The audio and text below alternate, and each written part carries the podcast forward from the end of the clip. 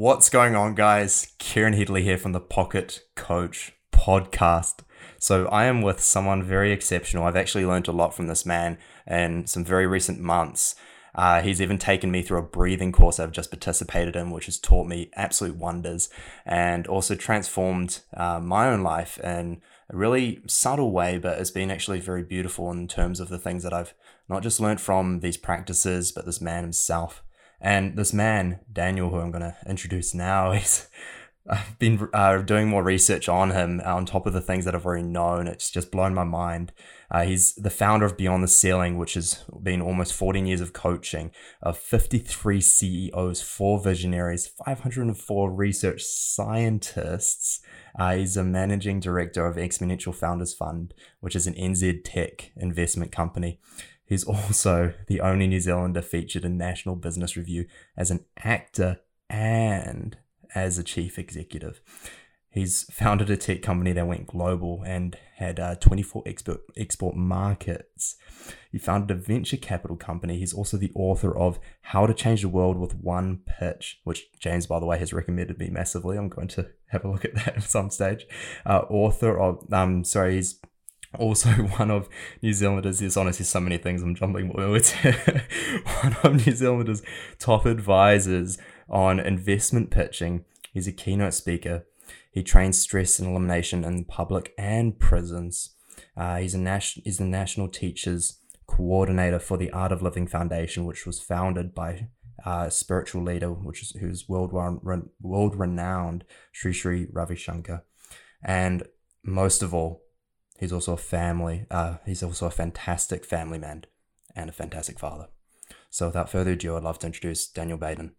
Welcome to um, the Pocket Coach. It's good to have you. Yeah. Thank you, Kieran. It's great to be here. Mm.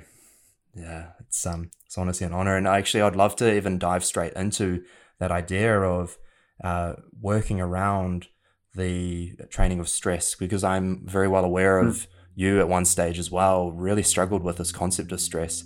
Uh, in fact, yes. it almost by the sounds of it, from what I've gathered from some of your stories, where you weren't even almost aware that stress was an issue. Uh, I'd love mm-hmm. to dive into that with you and uh, what did it take? Uh, so, what was stress like for you at that point in time, and what did it take for you to actually realize finally it was an issue that you needed to do something about? Yeah, great question. So, there's been more than one occasion when stress was a big issue. And the first one, it was something, a personal tragedy. So, my first child, when she was six weeks old, she passed away and she was born with a heart tumor. And so we knew that she could have a, a short lifespan. And when it happened, of course, there was the grief and the sadness and the intense sadness. But what I wasn't prepared for is what would happen when I had another child. And what did happen is in the weeks leading up to the birth, I suddenly became incredibly stressed. And I even started having something that I'd never had, which was panic attacks. Wow. Because I was so concerned that something, even though it made no sense rationally, and we'd been reassured that this was nothing to do with genetics, it was just something completely inexplicable. In my mind, of course, none of that logic made sense. So there was a lot of fear.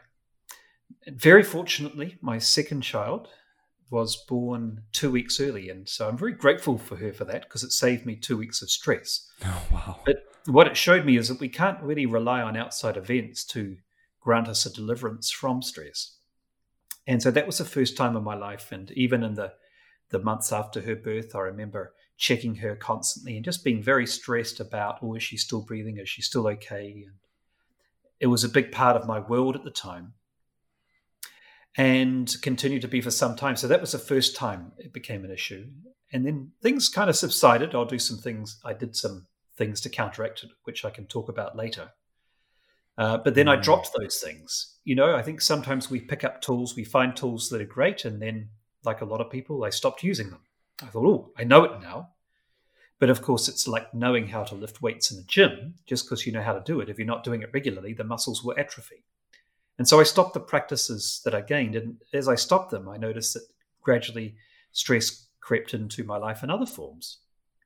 And it wasn't too long before the stress uh, got me again. I wasn't making such great decisions. Panic attacks returned again. I started to become anxious.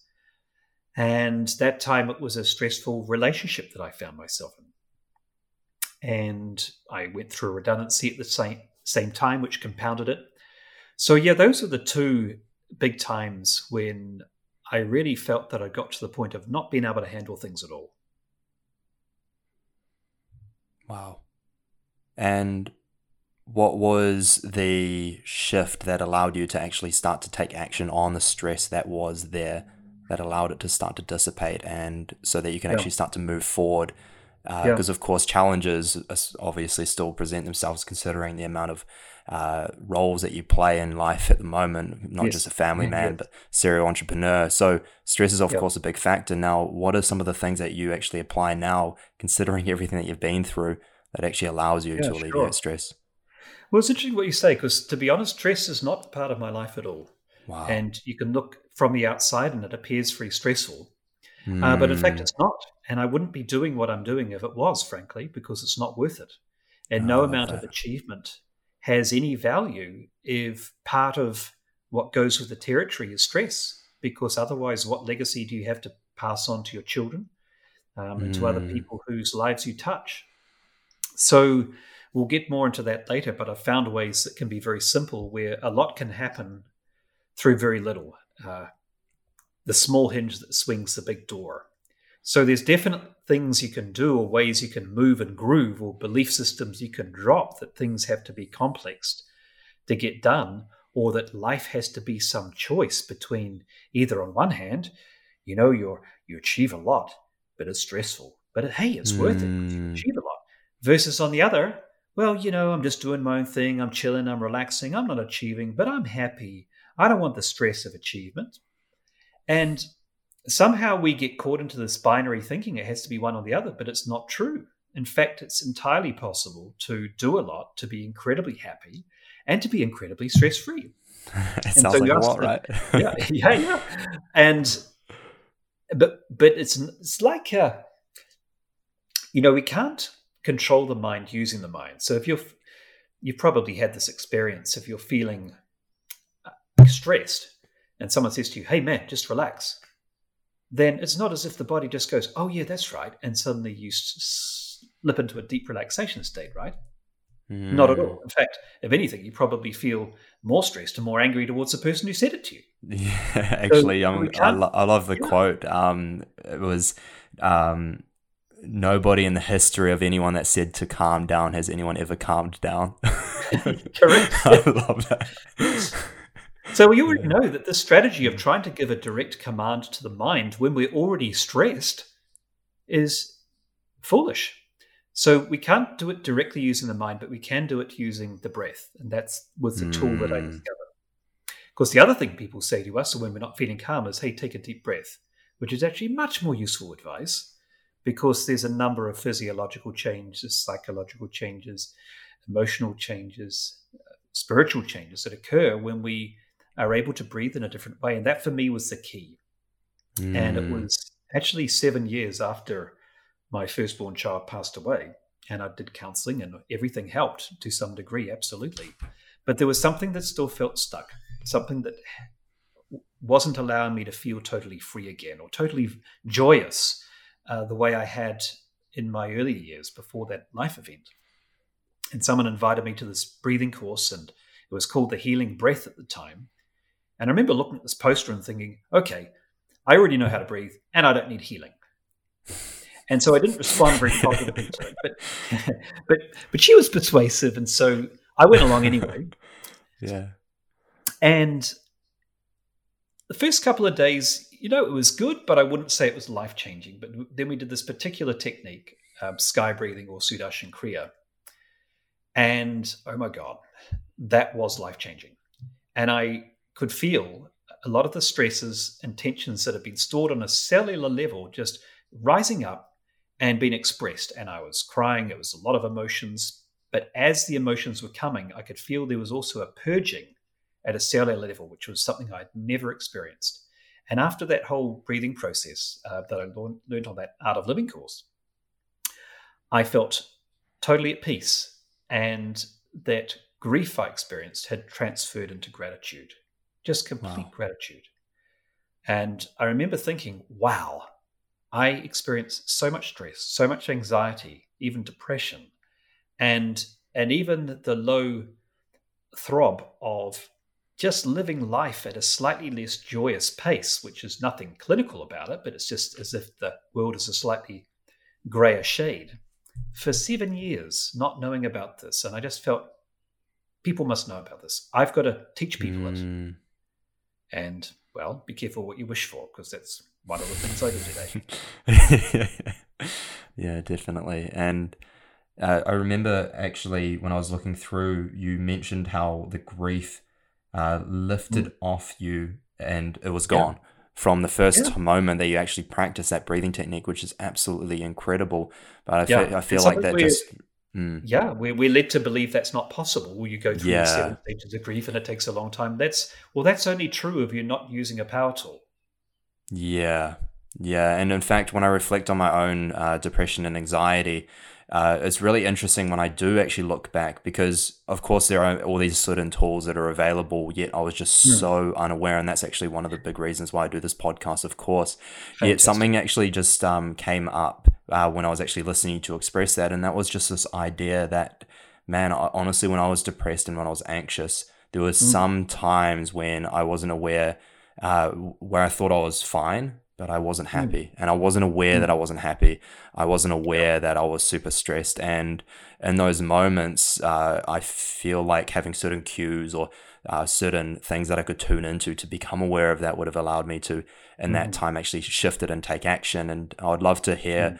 What are some things or some tools or some cues that you could recommend to people who maybe aren't um, aren't knowing that they're unhappy or aren't knowing that they're super Yeah, stressed, absolutely. and so they can Yeah. tune into so, that. so cues to recognize it, you mean? yeah, yeah, Yeah. Look, I think one thing is it's the feedback of people around you. Mm. And of course, this can be a challenge because one of the things you feel like doing when you're depressed is isolating yourself. And so not only do you feel more lonely, but you actually cut off from the feedback of people around you. right, But if time has gone by and you haven't spent time talking to other people, or you're finding that more of the time is going into things which don't require any deep layer of connection, or if you don't feel like you're being useful, then these are things to to look at. Because uh, one thing my master says is that the best recipe for depression is to sit around thinking, what about me all the time? mm. If you want a recipe for depression, just think, what about me? What about me? What about me? Yeah. But if you want an antidote for it, then think, how can I serve? How can I serve? How can I serve? Give the very thing you feel you don't have. So if ever you're feeling in your thoughts, oh, I don't have much money, or then give $2 to a busker.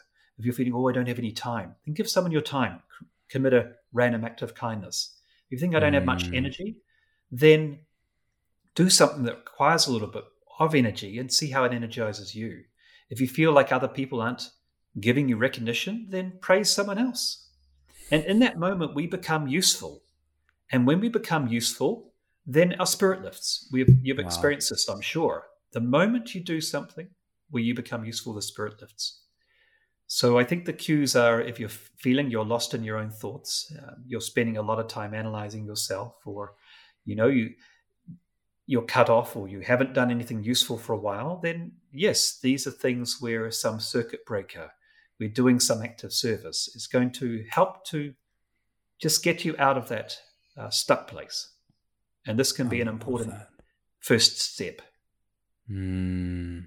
And actually, I'd love to actually continue that trend. So, on the idea of first steps, uh, Yeah. acts of service, I, I, I completely feel that that's definitely something that I resonate with a lot in terms of first step. Mm. Um, I do want to touch on that though, because this is something that once upon a time I did an act of service out of expectation.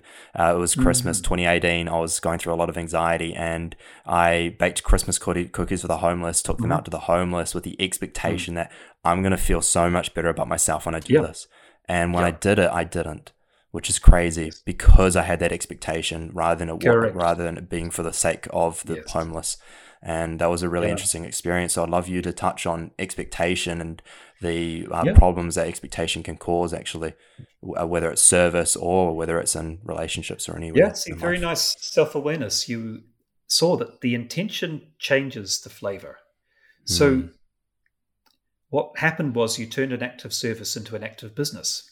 It was an exchange. I will do this thing, and in return, I will get something back. The currency I will get back is feeling good. So, the irony is, even if you're doing an act of service, expecting that, oh, by doing this, I will feel good, that's it, service gone. You've turned it Yeah. into a business transaction. Ah, So this is why people who are doing acts of charity and you know they give a lot of money to a children's hospital or to open some uh, big new center and then they say and all i ask is just that my name goes on this hospital. That's it. The moment that person's name goes on the hospital service gone. You have bought that name. It's become a transaction. Mm, when you if you if you say oh i did so much all i wanted was a little bit of recognition. That's it. Service gone. You wanted an exchange. You wanted something back. Service is where you give without any expectation of anything in return. And that is what uplifts the spirit and you've observed this yourself already right and if you think to the times when you did something and you had no expectation just how much it raised your spirit yeah, I'm sure you've noticed this. Yeah. yeah, definitely. So, So what the is maybe is all important. Yeah, intention. So that's the keyword that I was um that I, that I also have been thinking about a lot, which is this idea of substituting expectation for intention. Uh, Mm. Now, is is how can one actually allow that to happen so that when they are so attached to an expectation because they're so desperate for that outcome, whatever that Mm. might be, whether it's an expectation of feeling good after an act of service, or whether it's an Yeah. expectation of if I say this, then I'll get this back, or I do this and I get this back. Uh, how can one start to shift that? So the first thing is just to observe what's happened in the past when you did anything with some attachment to an outcome. How has it gone? What has that expectation of an outcome done? Has it taken you closer to that outcome? Oh no, yeah, No. So, see, in a conversation, you want to have a conversation, but you have some agenda. You want the conversation to move in a particular direction. Now, the moment you've done that, you've made the other person a pawn in your mental chess game. Oh, I want you to Mm, move from this square to this square. Oh, you're not moving to the square. And so then what happens? Well, the intellect comes in, the control comes in. You try and manufacture and maneuver a person, and the person can feel the difference, right? Because you're no longer free. You're no longer behaving naturally and spontaneously. So that expectation of how things should go limits you and binds you and takes you out of your heart. mm, So I'm not saying don't have intentions. Yes, have an intention, absolutely. But the moment you go to action, that's it. Drop the intention. right. Drop it 100% like poison. And then that. it leaves you free. So then whatever is happening, you just act and trust that whatever is supposed to happen will happen. And that gives you so much freedom. Because that attachment to a certain outcome binds us, stops us behaving spontaneously, and stops us being free and experiencing freedom and giving freedom to others. Mm. I love that so much. And uh, yeah, that's definitely a big reason why I wanted to sort of go on a tangent slightly to expectation, which is it's Mm. definitely something that's brought me a lot of suffering in the past. And I think it's such an important factor to that first step, which is stepping into acts of service um, to help alleviate uh, certain feelings of loneliness, certain feelings of anxiety, depression, whatever that is. And um, I'd love to touch on maybe uh, another uh, one or two steps that people can start to implement as well so that they can really start to create forward momentum around their own mental health and struggles. And um, of course, we'll definitely touch on uh, Shivantional uh, Kriya Yeah. uh, later on and in terms of where people can find that. However, um, methods that You they know, can you sort can of do something very simple. Mm, So, you know, listen, doing things you already know, like if you look around, see, no one can be continuously depressed. It's not possible. Even Mm. psychologists and psychiatrists say, even if you're clinically depressed, you'll have experienced a state of depression for two and a quarter days, and then it'll lift to something else. Maybe sadness, maybe happiness, maybe whatever. But you cannot stay continuously depressed. So it's a cycle. And in your life, if you've experienced this, you will also observe that you already have some tools. You are, you are not ill equipped of tools. So just look and see what things you've done before. Oh, it seems like when I uh, go for a walk in nature, I feel better. It lifts me out of that state. Oh, I feel that when I put on a certain type of music, then it raises my spirits. Or I feel that when I sing, when I dance, or when I draw a picture, or whatever it is, or when I talk to this person, then I feel better. So you can just make some notes, or when I meditate, or when I do whatever, I close my eyes and I feel grateful for something. So you've already experienced things which can elevate your state. So we're not helpless. We have the power. Would you agree? Everyone has the power, some power, yeah. to, to shift the state, even if it's subtle, doesn't matter. So, first is to recognize I have the power to shift my state. I am not at the mercy of some biochemical reactions in my brain. Yes, I may have tendencies and all the rest, and I may have labels put on me and all this, but I am not helpless. I'm not a victim. So, so do one thing. And you can keep a little list because if you feel that you forget, then you can just, you know, keep a little. I did this for a long time actually. I would keep a little list. And then rather than remember 17 things, I just needed to remember one thing look at the back page of my book. And then I'd look, oh, that's right. And then I'd see that thing and I'd go through. It'd be like choosing a food off a menu. Oh, yes, I'm going to do this thing. And I'd put on some music and, you know, it would make a difference. And then in yeah. that state, I was better empowered to do the next action, then the next one. So, very simple, practical things will definitely make a difference. Love that. And it sounds yeah. to me like there's this concept of when something is going in a certain way that is downward, uh, sideways, yeah. whatever that is, to uh, in those moments, once firstly that person becomes aware, like we mentioned, of mm. oh, this is heading in the way in the direction that I don't want in terms mm. of my emotional mm. state, mental state, is to shift their state in that moment, yeah. then take action from that state so they can start to create full momentum and move forward yeah. in that way. Is that is, is yeah. that sort of a fair summary of? I would say the first thing is actually just recognizing this is the way that I'm feeling right now. Ah. So practicing self awareness. So that you don't even. It's not the action is not even coming from a place of there being anything wrong.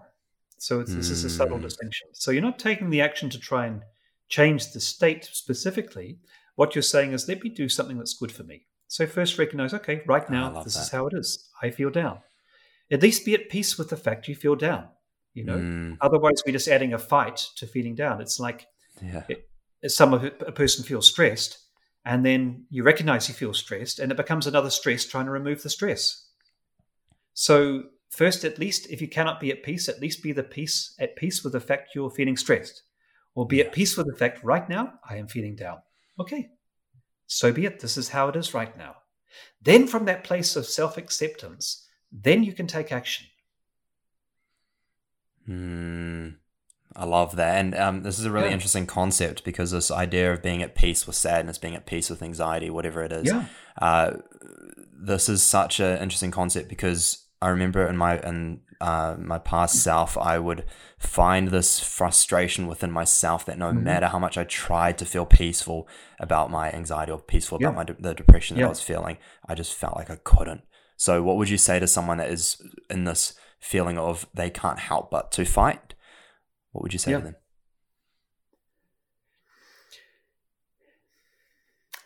See, it's like this. You take a deep breath in. Can you hold your mm. breath forever? You have no choice. At some point, you have to let go, right? Yeah. So it happens naturally by itself. You fight and you fight, and then you say, ah, forget it. I just let go. and it's in that moment of surrender that actually the change occurs, isn't it? Mm. When you just let go, say, ah, this is too big for me. You, I just, I surrender it. I surrender it to some higher power, to whatever. And you, then from that state of being at peace, actually, that's when the shift can start to occur. Oh, I love that. Okay, and then now, say the shift is occurring, they're starting to feel yeah. a little bit more at peace. What can one do to start to not just, of course, continue that alleviation of uh, that stress or anxiety, but also to actually create some some sustainable shifts that actually that continue, so that when a future experience that might have led to that original stress, original anxiety, depression, whatever it was, yeah. uh, that it becomes a shift so that they don't experience as much of, if not any, when they Yeah. come and face those that same challenge that brought it up. First thing I would say is be compassionate towards yourself.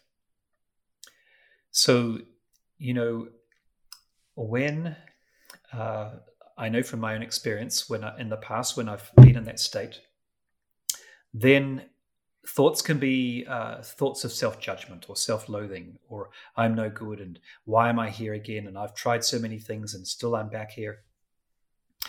And just to observe those thoughts and you can just ask yourself a subtle question like you know is is this way of thinking actually useful to me you know would i talk this way to a dear friend and i think we know the answer the answer is of course not yeah.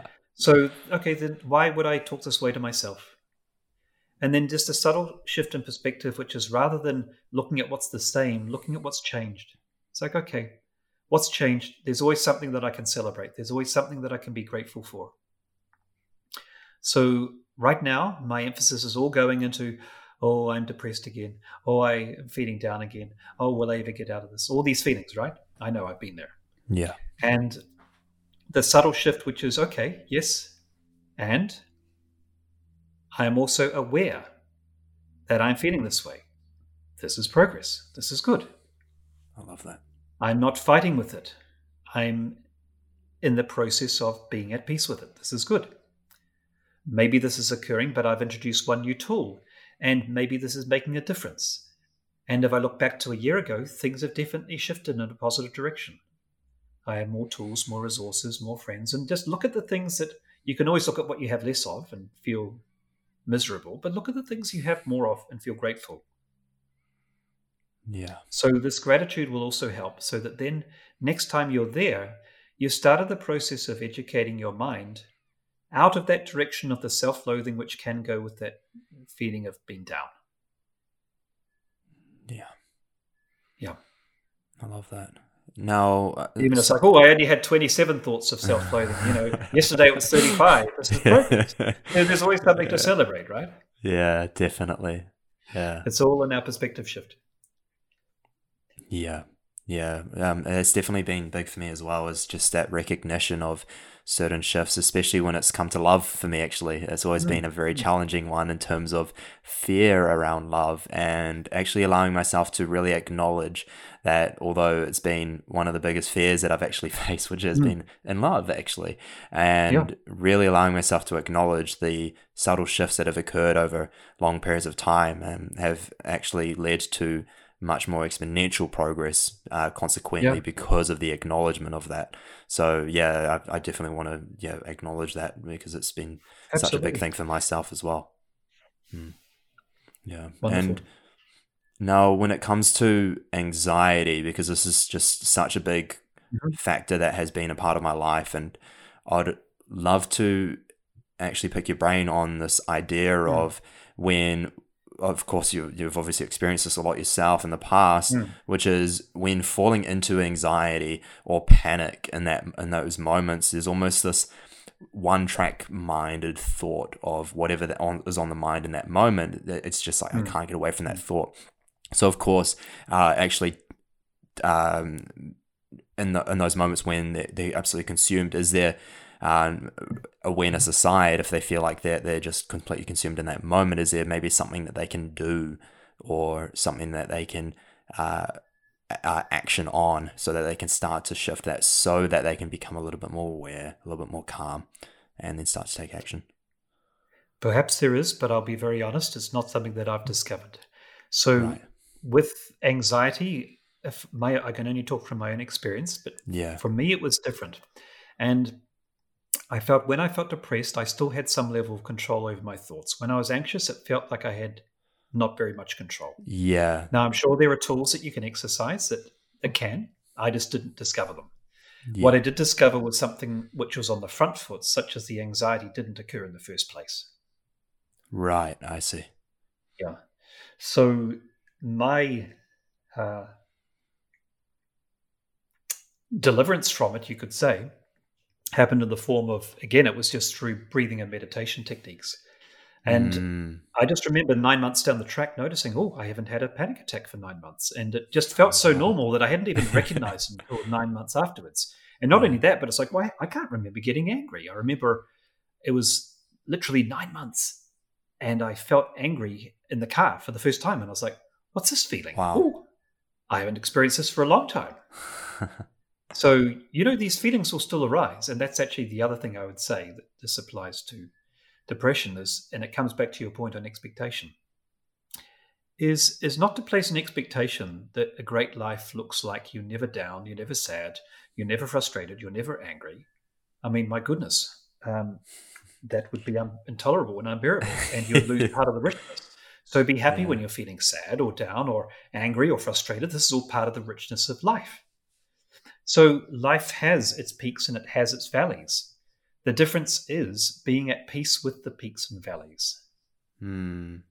That's the difference. If you can look at it from the outside and go, okay, right now I'm feeling sad. Okay, this too will pass. Makes all the difference. I love that. And I'd love you to actually yeah. speak on the value of the troughs, of the valleys. Oh, absolutely. See, one yeah. thing.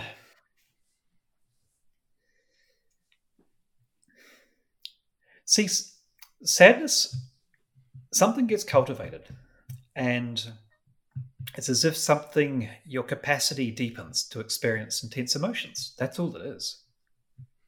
And so, you know, the loss of a loved one or someone dies you care about, or the loss of a relationship, or whatever it is, or the loss of some uh, dream you had, the loss of some job, or something that you'd attached identity to, then some sadness comes. Of course, it's very natural. And but if you also observe that after someone dies or some intense sadness or some major event, that there's also incredible peace. It's not sadness all the time, is it? Yeah. And it's also in those moments that we actually, everything that doesn't have meaning gets stripped away and we remember what life is really about. It was actually at my father's funeral that I got clear that I didn't want to be a tech entrepreneur anymore and that I wanted to be a coach. Wow. B- because everything that was non essential got stripped away. And when you're faced with something as major as a trough as death of a loved one, then everything which is illusory just fades away into insignificance, and you ask the big questions, such as why am I here? What am I doing? Who am I? And all those little questions, right?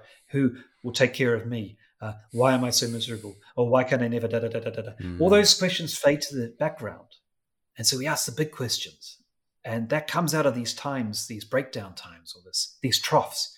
So be grateful for the troughs because they remind you of who you are and they cause you to ask the big questions that create the profound shifts. Mm. And you know, if you look back in life, it's like uh, if I hadn't gone through that time of losing my f- first child and hadn't gone through those panic attacks or depression, well, for one thing, I wouldn't be on this interview right now. Was what would I have to contribute? It would all be theoretical, right? Mm. Uh, the second thing is I wouldn't have taken any action if I, because if there's no pain or if there's no feeling of, oh, there's something that I would like to shift inside me, then we don't take action. I wouldn't have done that breathing course. I wouldn't have uh, taken steps to to towards self improvement if there hadn't been some trough that I'd been through that had caused me to take that action. I just would have kept on surfing. I'm okay. I don't need anything. yeah. In fact, that is almost what did happen. Yeah, and then of course by uh, brushing things off because everything was quote unquote okay, it did yeah. lead to that big build up, right? Absolutely. Yeah. You know, it's, yeah. it's very interesting. I was speaking to an, a, an art of living teacher who lives in the Gold Coast about courses there and saying, How are they going? And she said, Oh, not so well, actually. Things were much easier in New York. People were so stressed that we had so many courses lined up. Here in the Gold Coast, no one thinks they need it. Oh, wow. So that was case in point. So all that stress that existed in that high paced world of New York had caused people to recognize I am stressed. I want to do something about it. Mm. Gold Coast, people didn't take action. Right. So even that stress, you know, has a value to it. Yeah. It takes you someplace, which is you wouldn't take yourself necessarily without that. So be grateful for the stress. Be grateful for the depression. Be grateful for every experience you have in life just trust that it's there for some reason you cannot see yet. Yeah. Oh, so true. And I feel like, as well, uh, opposites reflect so well, don't they? It's like when I reflect on those most depressed moments, most anxious moments of my life, it really helps me appreciate the joy that I experience or the peace that I experience mm. in those moments yes. so much more. It's, yeah, Absolutely. really, really beautiful. Yeah. Uh, and now when one does actually manage to start to make these shifts they start to feel uh, that sense of peace that sense of joy and they feel like they're finally making progress internally and they feel like uh, they're really wanting to now actually take action and step into their dreams right? Now they're really wanting to now, now take action externally and they feel now capable uh, in fact, actually, I'd love to actually touch on that word capable because that's, I know, yeah. a very big thing that not, not just myself, but many of my friends that I've talked to, many of the clients I've worked with have a real big struggle with, which is this feeling of, well, feeling capable, feeling worthy, feeling mm-hmm. enough. Mm-hmm. And now, of course, we've talked about depression and anxiety and things to do around that, but what about someone that is just sort of stuck in the space of just not feeling enough for maybe their friends, maybe their family, their relationship, uh, their dream uh, goal, or their work, their career, their, the promotion they want to go for, whatever it is. And they want to start feeling enough so they feel confident enough to start moving forward and make progress with that. What are some things that you would suggest to that person that feels stuck there? First thing is to recognize that your feeling of enoughness cannot come from your achievements. Ooh. So if you're looking to pursue some goal or achieve some recognition or status or position or financial thing, or even some great service to fill some void inside you, then it's going to leave you empty. That feeling of enoughness doesn't come from events, it comes from who you are. And you know, there's been times as a child we know this. See, a child is there to actually educate us. This is a big joke. Parents think they're educating the children. Actually, the children are educating the parent who have forgotten how to feel like they're enough, who think they need that. all this stuff in order to feel self worth and happiness and capable. See, a child doesn't do that. You observe them, and they're so fully immersed and joyous, and they have nothing. You know, they have no job, no mm. status, no title, no recognition, no money Nothing. And they need nothing. Just a simple act of pushing a chair, or my six year old, my youngest daughter, has just learned to ride a bike for the oh, first time. That. to see the joy on her face. That's amazing. And a simple act of learning how to ride a bike and how much joy that's brought her. But see, the joy is not in the accomplishment, the joy was in her. The accomplishment was just an excuse to bring it out. It would have come out anyway in some other form or to hear her singing to herself, or lost in her own world, or drawing a picture. See, so first is to know that you are enough. And just to sink into that feeling of enoughness and know that without any title, without any achievement, without any dream, without any money, you are enough. Because if you depend on those things, see, all those things can be taken away, right? You gain some money, oh, oh, now I feel enough. Well, so mm. what? Then you lose some money. Oh, no, I'm no longer enough. And even if you don't lose it, oh, I have to protect what I got now because if I lose it, then I won't feel enough anymore. So the hmm. fear just is ever present because the root cause of seeing that some worth would happen from something outside you has not been addressed. So just know from your heart that you are love, that you are peace, you are enough right this moment. Feel that feeling of completeness. First, you feel happy. And then, if you want to do something, fantastic. I'm not saying don't do things, don't have goals. Absolutely have goals. But have these goals from that place of feeling, I am enough right now. I feel full. I feel content. Now, with this contentness, contentment, what do I want to do? And then you observe that the actions you take will have a completely different quality. They'll also be more likely to be successful because they're not coming from that place of feverishness of trying to close a gap between where you are and the self worth you want to experience. They're just an expression of your feeling of fullness. And if you don't feel it all the time, doesn't matter. If you even you feel it fleetingly, oh, right now, this moment, I feel enough. Wonderful. Celebrate that. That's a start. Mm. And do more of the things that cultivate more of that feeling, that give you more of that joy. I love that. Would you say integrity has a big part around self worth or enoughness? See, integrity is what? That you do what you say, or you Mm. take actions which are in alignment with your values. So, to have integrity, first you need to have self awareness. If you don't have self awareness, then you will say, Oh, yes, I have a lot of integrity. But all it really means is that I haven't had enough self awareness to lo- notice my lack of integrity. Mm. So I would say actually place some importance on self awareness first. yeah. Then, with self awareness, you'll know spontaneously, oh, that action was not in integrity with what I believe. oh. And that will cause a little pinch of pain, and then you'll self correct. Hmm. So beautifully said. So awareness. How can one expand on self awareness? Meditation. Ooh, Meditation yes. literally is the practice of self awareness. Yeah. And it's actually very simple because you think about what it is literally. Meditation is when you are practicing that feeling of being enough. You know, what we say is that in meditation, three things are important the feeling, I want nothing. So you drop all the desires, all those things that you want that you think are going to give you happiness, you just drop them completely and feel the liberation from all the, the pressure and the stress that chasing things has given you in your life. Again, I'm not saying don't have things, but just just observe how they can bring stress. And you just drop them completely. Second, you drop your identity, all those roles you play in society, and you just feel I am nothing. Just be like a child again, be innocent. So I want nothing, I am nothing. And third thing is you drop that sense of what you are doing. You know, all these things we try to do to achieve some goal, some outcome, some agenda, you know, with some expectation of joy at the other end. So you're not even wanting to meditate to achieve some some joy or see some great white light. So you just drop all those things and you just be. And then what are you doing? You're practicing being, not doing. And you just tune yourself to some thought. You can many forms. You can do guided meditation, you know, different mantra meditations, all sorts. But you're literally practicing being self-aware. And when you practice something, that muscle grows. You go to the gym, you do bench presses, you know, you get big pectorals.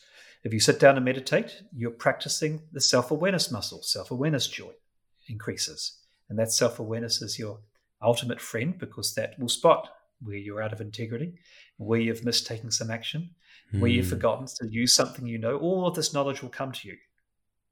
Yeah. Yeah, and I would even actually like to highlight just because meditation was an interesting experience for me over many years of trying to practice it. It's like this thing that I was trying to do rather than realizing that it's something that I don't actually try. it's something that I just do. Yeah. Um, yeah, uh, is the fact that it's not um, me trying to stop thinking or me trying to Yeah. stop my mind. It's yeah, actually me allowing it, and that was definitely a really big shift for me. And I, I just love what you shared, Daniel, around actually uh, doing nothing because my mind was always trying to do. um, so actually coming away Exactly. from the doing, yeah, And see, so many people say, Oh, I tried meditating, it didn't work, it's not for me. yeah, Um, this is crazy thinking, absolute craziness. It's like a child saying, Oh, I tried that walking thing once, it didn't work, I fell over. not for me." So this is nonsense. Yeah, You know, we have this ridiculous expectation that on the very first time, it, I mean, for some people it happens that way. That's a nice bonus, but don't expect that. mm, Uh, that on the very first time we ever try something, we'll be a master immediately. Well, this is guaranteed to stunt your progress. See, a child again does not have this. A child has this notion of I will keep on going until, yeah, and it doesn't see that it's failed to walk. It just says, okay, I learned another way not to walk. That's feedback. Let me continue. Same thing. So place less emphasis on, on pressure on yourself and and less emphasis. Oh, other people say, oh, yes, I tried meditating, but I still had lots of thoughts. Well, what were you expecting? That suddenly after having all of this lifetimes of 60,000 thoughts a day and who knows how many other lifetimes if you want to go there, that suddenly you're going to be devoid of thoughts on the first attempt? That's like thinking you do 200 kilometers an hour on a German autobahn, you take your foot off the accelerator and you're going to instantly stop. It's not going to happen. Yeah, So the mind has a certain momentum. So again, rather than putting the emphasis on, oh, I still had some thoughts, well, was the mind quieter? Was there relatively fewer? Oh, yes, there were. There were fewer thoughts. Okay. Did you have at least one moment when the mind was devoid of? Yes, I did. Then that's enough. Meditation has occurred. Something good has occurred. It's been kindled. mm, And with practice, that increases. See, even if you had a couple of seconds where you we're devoid of thoughts, that has given so much rest to the whole being, to the whole mind, in a way that sleep cannot. Sleep gives rest to the body, but doesn't give such deep rest to the mind. But even a few minutes or even a few seconds eh, with a still mind keeps deep rest to the whole nervous system and mind. They say, you know, if you did 20 minutes of meditation, that's equivalent to eight hours sleep in terms of the restorative effect it has on our mind. Wow. Stresses wow. start to just spontaneously vanish. You don't have to do anything. I suppose it's like you mentioned earlier, where you started, you went nine months, and you suddenly felt angry, and you're like, "What is this?" Yeah. Yes, because you'd done the prerequisites that allowed yep. for that uh, that experience to start to shift internally. Uh, and yeah, that's definitely something that I've noticed myself as well with that. And uh, actually, in fact, the, the shift in self awareness has allowed me to uh, amplify my external ability in mm. many ways. And I know that's been something that's been massive for you as well. So I'd love to touch on that in terms of uh, what is the importance in self awareness and the importance in our overall internal joy and internal peace on external success. Hmm. First thing, it's you don't have to be internally joyful to have one dimensional success. There's plenty mm. of examples of hmm. people who have no joy inside them who, yeah. who get one dimensional success, maybe some status, yeah. maybe some money. But if you want true success, then that is synonymous with joy. See, what is true success? What, what, who do you look up to that you think is someone successful that you yourself would want to be like? Who is it? Is it someone who's very stressed who has billions of dollars in their bank account? No. You say, oh, I want to be that person too. No, of course not. And maybe some people do want to be that, but that's only because they haven't yet cultivated the self awareness and even questioned whether that's something worth having. And mm. they're still hmm. stuck at the phase of thinking that that will give them some feelings of self worth, which of course it never can. Yeah. So, first thing is to go, well, what actually is success? And I would say success is freedom. Success is that you can feel that no matter what fortunes happen on the outside, that you can maintain calm that you can maintain your self awareness, that you can still be unconditionally loving.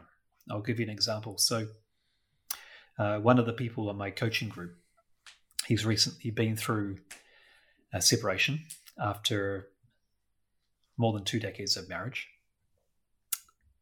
And then not only went through that process, but then his ex wife then went into another relationship and then I was living with that person.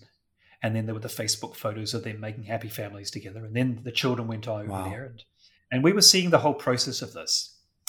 And his biggest victory was that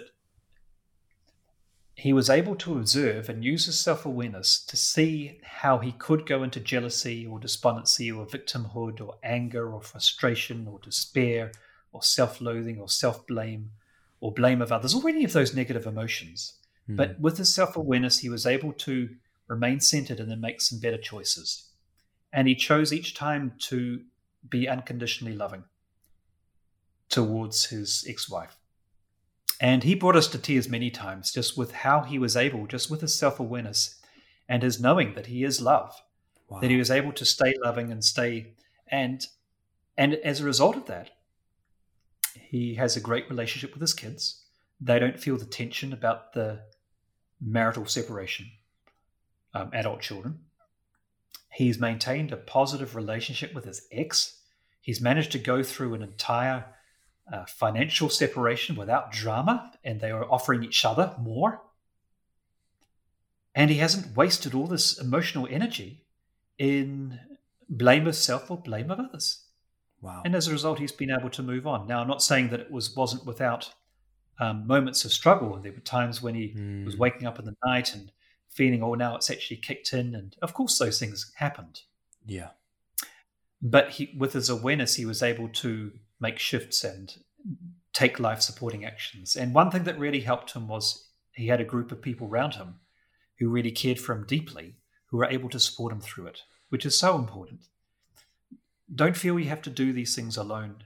Surround yourself with people who are themselves uh, want the best for you and want to be of service to you. It's very important.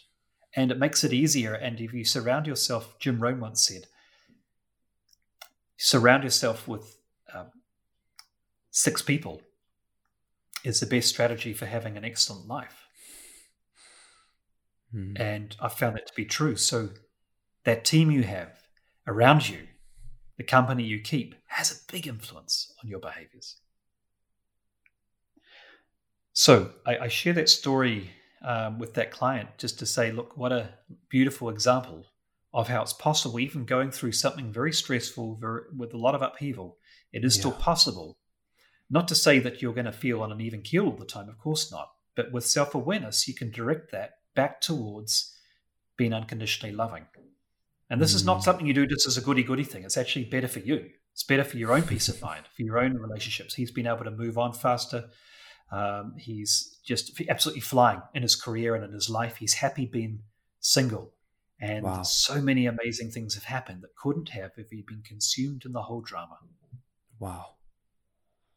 Wow, that's so powerful, Daniel. Mm. Yeah.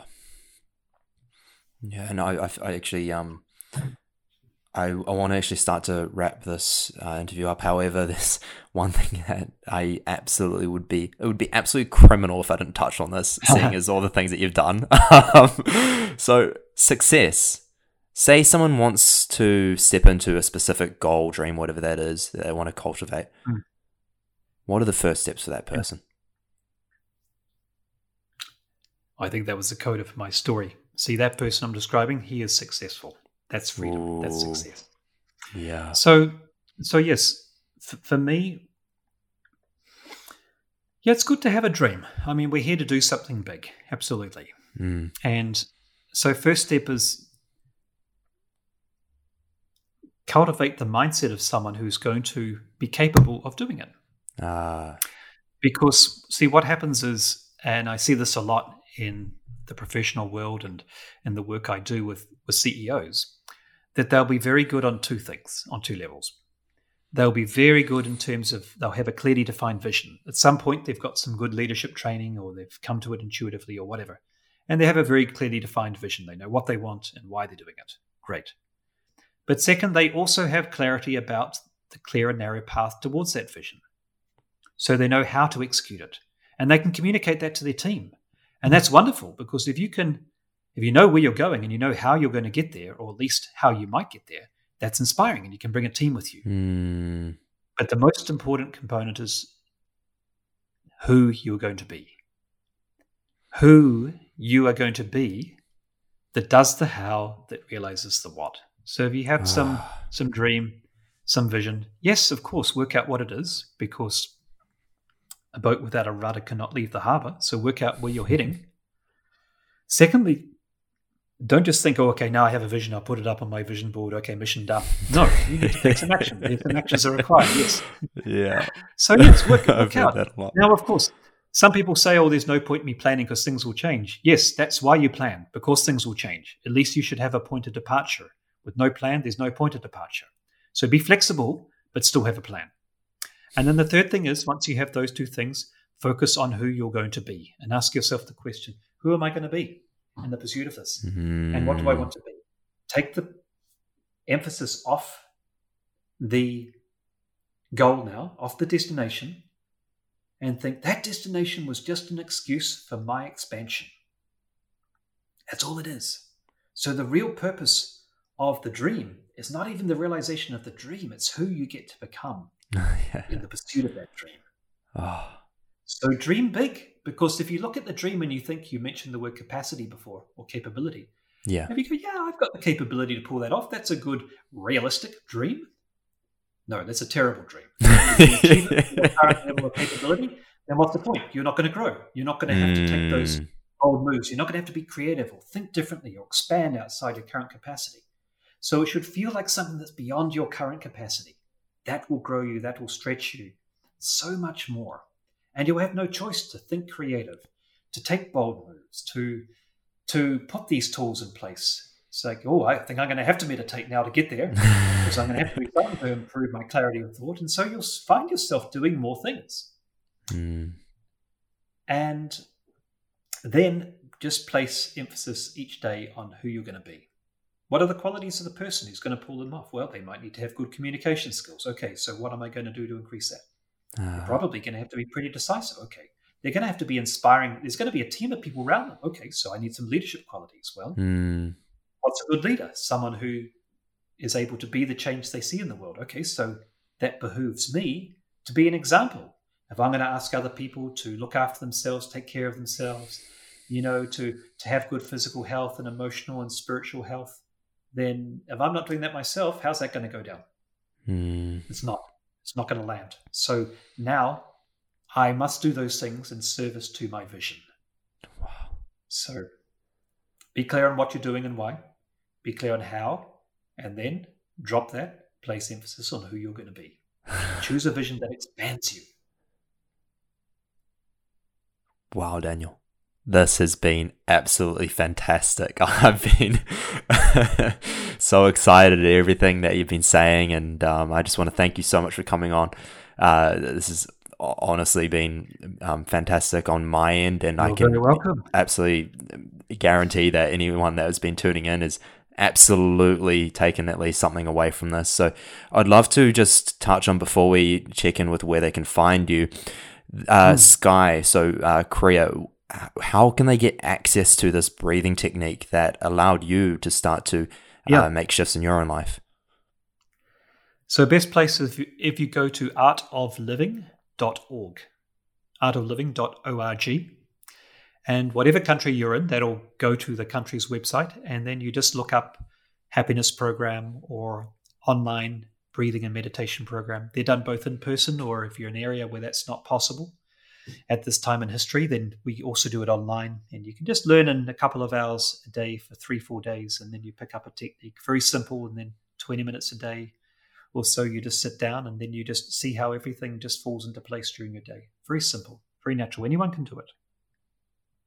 Okay, beautiful. And actually, uh, for those that are listening, you'll be able to find the link to the Art of Living site in uh, the description as well. So just go down there, as well as all the information to find Daniel. You'll be able to find his book as well uh, down there. And uh, where are the main places that people can find you if they want to uh, follow you, essentially, or connect with you? Yeah, sure. So uh, on Facebook, Daniel Batten, and also my website, Daniel uh, Sorry, I'll say that again. DanielBatten.co, not dot .com, Mm. dot .co. Hmm. So they can go there, and that has some of my uh, videos from a range of things, talking about anything from meditation to life hacks to uh, ninja skills for co- for pitching or leadership and all range of things. Beautiful.